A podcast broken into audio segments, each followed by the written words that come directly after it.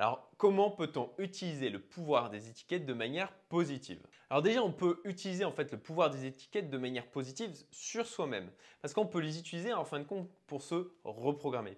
Parce qu'une fois qu'on a fait ce travail sur soi-même dont je parlais donc dans la précédente vidéo, eh ben on définit en fait qui on veut être ou qu'est-ce qui nous correspond plus. Sauf que les anciennes étiquettes, elles sont encore ultra ancrées et donc il va falloir les supplanter, il va falloir reprogrammer votre esprit comme je disais juste avant. donc pour pouvoir remplacer vos anciennes étiquettes par des nouvelles, comment vous allez vous vous ben En fait, c'est pas très compliqué, il va falloir les rabâcher encore et encore et encore et encore. Alors comment faire ça? Et eh ben là-dessus, je vous donne en fin de compte une méthode qui m'est personnelle que j'ai appliquée après avoir fait ce travail sur moi-même. J'ai fait en fait une liste d'affirmations, j'ai défini la personne que je voulais être et en fait c'est quelque chose que je relis tous les jours tout simplement. Je le fais en fait chaque matin, juste après mon réveil, au moment où en fait mon cerveau est le plus réceptif. Alors je précise en fait que c'est quelque chose d'ailleurs que je fais en anglais parce que c'est en accord avec l'objectif de parler anglais couramment. Euh, néanmoins, ben, là je vais vous donner les exemples que j'ai en français. J'ai une forte volonté, je suis en bonne santé, je suis sportif, je suis fiable, je suis bienveillant, je suis efficient, je suis productif, etc. Alors, ça, c'est ma liste, ce n'est qu'un exemple. Je ne dis pas que tu dois la reprendre telle qu'elle pour toi-même, bien entendu. Il faut que tu définisses ta propre liste. C'est toute l'essence, en fin de compte, de se dégager des étiquettes que les autres nous ont apposées. C'est pour pouvoir redéfinir la personne, se reprogrammer, en fin de compte, soi-même. Pour ma part, du coup, c'est quelque chose que je fais donc depuis deux ans et ça a clairement eu des effets positifs sur moi. Déjà, en fait, ça m'amène à me demander tous les jours, en fait, en relisant cette liste, si mes actions du jour précédent ont été en accord, en fin de compte, avec la personnalité, avec l'identité que je veux me construire, et si les actions que j'ai prévues dans la journée sont en accord aussi avec ces éléments. Le fait de me le répéter, en fait, tous les jours, dès que je commence à dériver de cette identité, ben, vu que j'y reviens tous les matins, ben, je vais commencer à sentir un malaise, je sais qu'il y a quelque chose qui ne va pas. Et ça va tout de suite me recadrer. Alors bien sûr, il faut garder une part de flexibilité dans cette approche et je vous mets une vidéo d'ailleurs sur ce sujet, sur le fait de garder un équilibre entre discipline et lâcher prise, ici. Si vous voulez essayer ma technique, je serais vraiment super content d'avoir vos retours en commentaire. Et je vous invite à le faire, et eh bien, bien sûr, en souriant pour pouvoir y associer de l'énergie, une sensation positive. Et qui plus est, même si vous vous forcez à sourire, vous verrez, c'est quelque chose qui naturellement va produire un effet dans votre cerveau qui vous fera vous sentir mieux. Si tu es encore là, c'est que tu apprécies cette vidéo. Donc pour me remercier, partage-la et si tu veux être tenu au courant des prochaines, abonne-toi. Merci.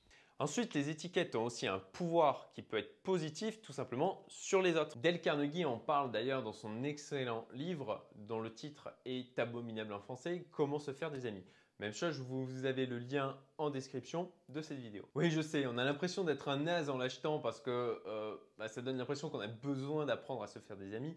Néanmoins, pour information, c'est un bouquin que j'ai lu 5 fois. C'est vraiment, à mon sens, un livre qui est incontournable. Donc, dans un des exemples de ce livre, en fait, il montre le pouvoir des étiquettes pour en fait, l'utiliser afin de renforcer un comportement positif. Alors, ça ne veut pas dire, en fin de compte, que vous allez amener la personne à ben, mieux se connaître soi-même. Mais en tout cas, si vous voulez obtenir un comportement en tant que manager qui va aller davantage dans le sens euh, euh, de la bonne marge de votre entreprise, ben, vous allez pouvoir utiliser en fait ce pouvoir. Par exemple, si tu as un membre d'équipe qui ben, fait moins attention à son travail, qui est moins fiable qu'avant, déjà la première chose à faire, ça va être d'essayer de comprendre qu'est-ce qu'il peut y avoir derrière ça, d'aller lui parler, d'essayer d'avoir de l'empathie en fin de compte pour bah, potentiellement même l'aider à résoudre ce problème. Et ensuite, tu peux lui rappeler combien c'est appréciable quand on lui confie une tâche ben, de pouvoir avoir un travail qui est fiable et de qualité. Et dire que c'est quelque chose qu'effectivement, il est reconnu pour ça au sein de l'équipe.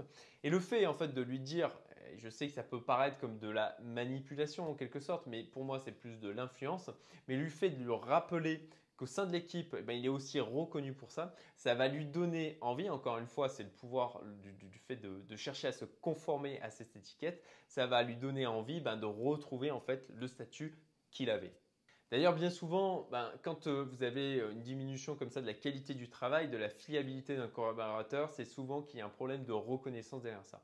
Donc c'est tout aussi important ben, du coup d'aller lui parler et de comprendre en fin de compte quelles sont les raisons derrière euh, ce problème-là. Ça ne sert à rien de s'énerver contre lui et de juste l'engueuler. Donc cette deuxième vidéo clôture le sujet des étiquettes. Vous savez maintenant ben, comment elles peuvent être utilisées d'une manière néfaste et comment elles peuvent en fin de compte euh, amener, vous amener à, perdre de votre identité et, et, vous sentir mal dans votre peau et comment vous pouvez aussi exploiter le pouvoir des étiquettes d'une manière positive et bénéfique et bienveillante envers vous-même et potentiellement avec les autres.